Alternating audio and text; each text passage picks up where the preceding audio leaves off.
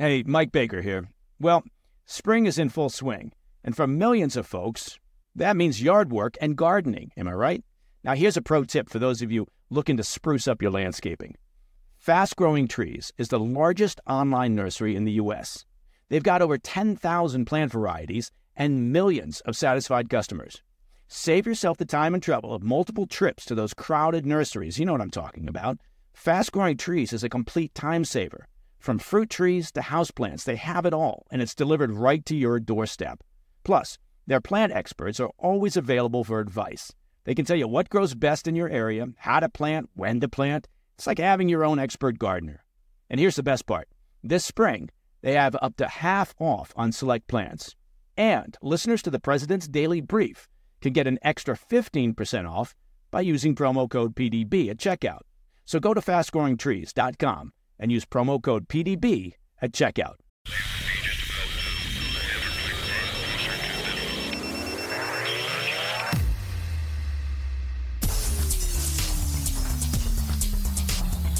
It's Thursday, November 16th. Welcome to the PDB Afternoon Bulletin. I'm Mike Baker, your eyes and ears on the world stage.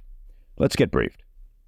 We're going to begin this afternoon by returning to our ongoing coverage of the situation at Al Shifa Hospital in Gaza City, which was captured by Israeli troops in an operation Wednesday morning. During the targeted operation inside the medical complex, Israel said IDF forces uncovered stockpiles of weapons, including AK 47s, ammunition, and grenades, as well as military uniforms carrying the insignia of Hamas. Israel said they also discovered a military command center set up within the hospital's MRI unit, where they found weapons hidden inside the imaging machines. Now, members of the international press have said that they cannot yet verify the validity of the evidence presented by Israel, which IDF officials said proved the hospital was being used by Hamas. While there were no reports of fighting inside Al Shifa during the operation, a senior military official with the IDF did disclose that a brief firefight occurred with four Hamas gunmen stationed outside the hospital. Israel has not yet presented evidence of the suspected underground facilities at Al Shifa, but stressed that they were still in the process of searching the hospital and assessing the situation within. Observers say that continued international support for Israel's response to the 7 October attacks now largely hinges on what is uncovered within the Al Shifa medical complex. Really? Because that's what international support hinges on? So apparently, murdered babies, beheaded women, 1,200 civilians brutally killed, hundreds of hostages seized. That wasn't sufficient to garner persistent international support. Mark Regev, a senior advisor to Israeli Prime Minister Benjamin Netanyahu, told CNN on Wednesday that they will release more evidence regarding the underground facilities in the coming days. Now, Hamas terrorists and hospital staff, whose relationship with Hamas is rather difficult to quantify, have of course denied these allegations. Frankly, regarding the hospital staff claiming the allegations are wrong, well, they're either compromised because they support Hamas or they're dealing with the reality that they had no choice. Look, if Hamas wanted something in Gaza, they got it the hospital staff was in no position to tell Hamas leaders what they could and couldn't do. The hospital has become a focal point of the war between Israel and Hamas, attracting international attention due to the suffering of the patients inside and suspicions over Hamas's activities underneath the facility. Israel has also said that they feared hostages taken on 7 October were being held inside. Now, Hamas was clearly using the thousands of displaced civilians and patients trapped inside as human shields, leveraging their plight to paint Israel as inhumane. President Biden denounced those actions in remarks Wednesday evening as a war crime. Now, Israel reportedly brought incubators and baby food to the hospital for the newborns that had been trapped inside, along with other medical supplies, after they captured the facility. Despite the complexity of the situation, Israel is, unsurprisingly, facing intense international criticism over the operation, including from some UN officials. Qatar, who plays host to the leaders of Hamas, was the latest to join in the denunciations on Wednesday, calling Israel's actions a, quote, war crime. Now, perhaps Qatar's comments would have more credibility if they had bothered to condemn the slaughter committed by Hamas. But when you play host to Hamas leaders, I suppose they calling them out for the 7 October brutality, well, that would just make you a rude host. We learned Wednesday that signals intelligence gathered in recent weeks, including intercepted communications of terrorists operating within the hospital, factored into the conclusions reached by Israel and also by U.S. intelligence agencies regarding Hamas's use of the hospital. In his remarks Wednesday evening, President Biden reiterated his confidence in both Israeli and U.S. intelligence that Hamas was operating underground facilities and working through tunnels at Al Shifa, and they were using those to carry out operations. We know that the use of Al Shifa by Hamas in the past has been well documented. In yesterday's PDB, we reviewed an Amnesty International report from 2014 that cited evidence of Hamas torturing and killing prisoners inside Al Shifa, and numerous reports, past and present, of Hamas militants firing from inside the hospital. With the capture of Al Shifa completed, Israeli officials have signaled their intent to turn their attention towards southern Gaza in an effort to eliminate Hamas's leadership and recover the estimated 240 hostages still being held by the terrorists. In a signal of impending Israeli action, officials with the UN said Thursday that IDF forces had dropped leaflets into areas along the eastern edge of the Gaza Strip, advising residents to leave.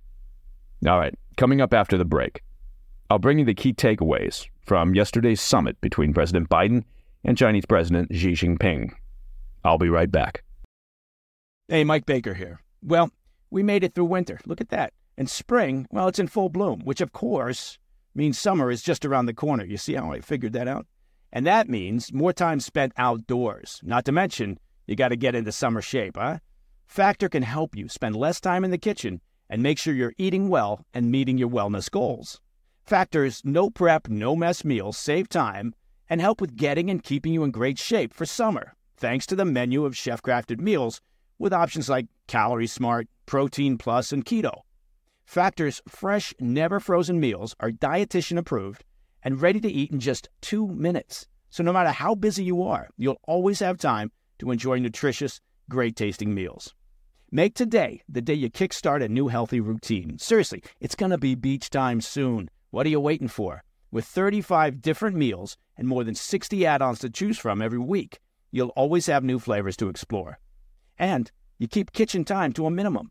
Factor meals are ready in two minutes. No shopping, no prepping, no cooking or cleaning up. Factor is part of our meal routine at the Baker compound. And I can tell you, food is delicious and it's a complete time saver. Head to factormeals.com slash PDB50, that's 50, and use code PDB50 to get 50% off your first box plus 20% off your next month. That's code PDB50 at factormeals.com slash PDB50. You get 50% off your first box plus 20% off your next month while your subscription is active. You've heard it said, and it's true. Time is our most precious commodity. And the question is, how can you spend it wisely to improve yourself and the people around you? Well, I'm glad you asked. Let me tell you about a great way to continue the lifelong process of learning, and that's Hillsdale College. Hillsdale College is offering more than 40 free online courses in the most important and enduring subjects. You can learn about the works of C.S. Lewis, the stories in the book of Genesis, the meaning of the U.S. Constitution, the rise and fall of the Roman Republic, or the history of the ancient Christian church with Hillsdale College's online courses, all available for free. Correct, I did say free. As an example, sign up for Constitution 101, the meaning and history of the U.S. Constitution. Now, in this 12 lecture course, you'll explore the design and purpose of the Constitution, the challenges it faced during the Civil War, and how it's been undermined for more than a century by progressivism and liberalism. The course is self paced, so you can start whenever and wherever. Enroll now in Constitution 101. Our country needs more Americans who understand the Constitution and can defend the freedom of the American people against the encroachments of an increasingly large and unaccountable government. Go right now to hillsdale.edu/pdb to enroll. There's no cost, and it's easy to get started. That's hillsdale.edu/pdb to register. Welcome back. I want to return to yesterday's much anticipated meeting President Biden's summit with his Chinese counterpart, Xi Jinping.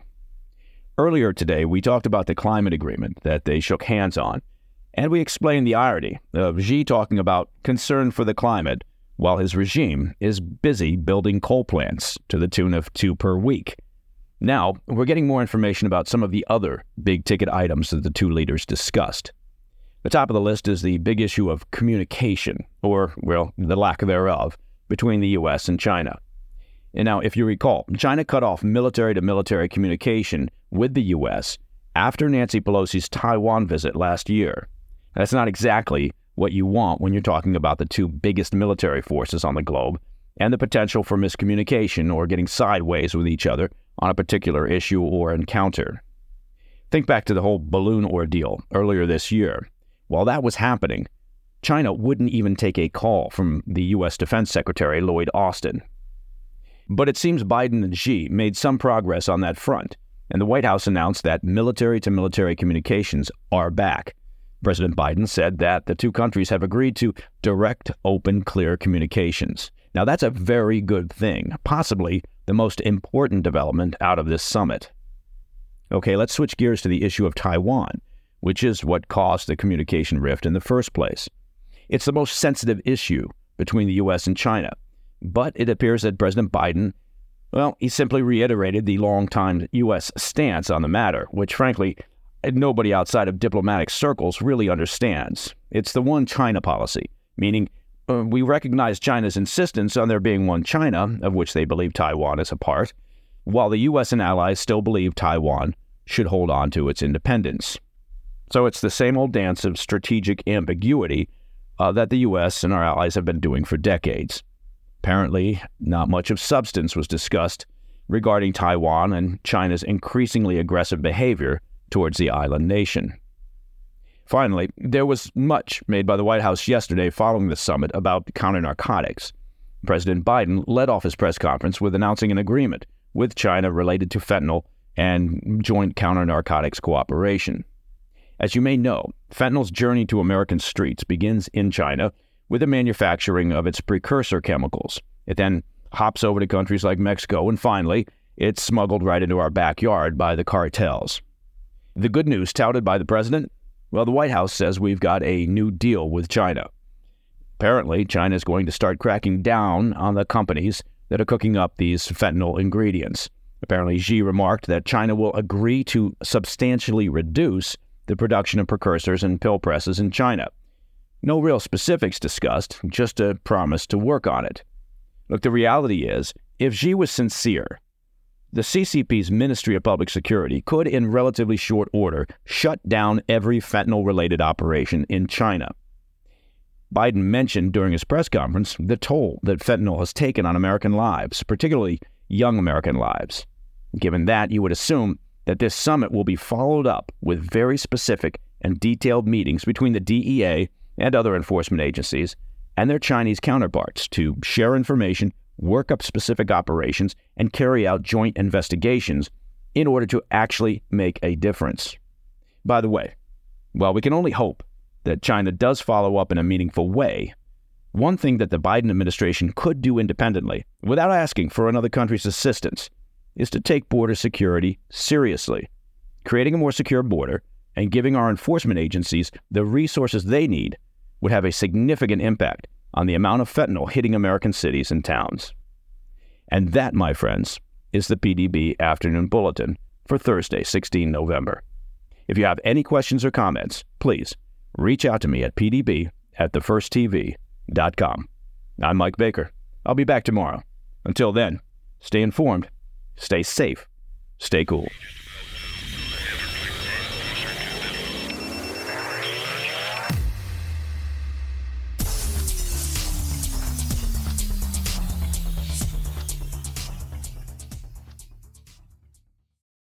Lucky Land slots, you can get lucky just about anywhere. Dearly beloved, we are gathered here today to. Has anyone seen the bride and groom?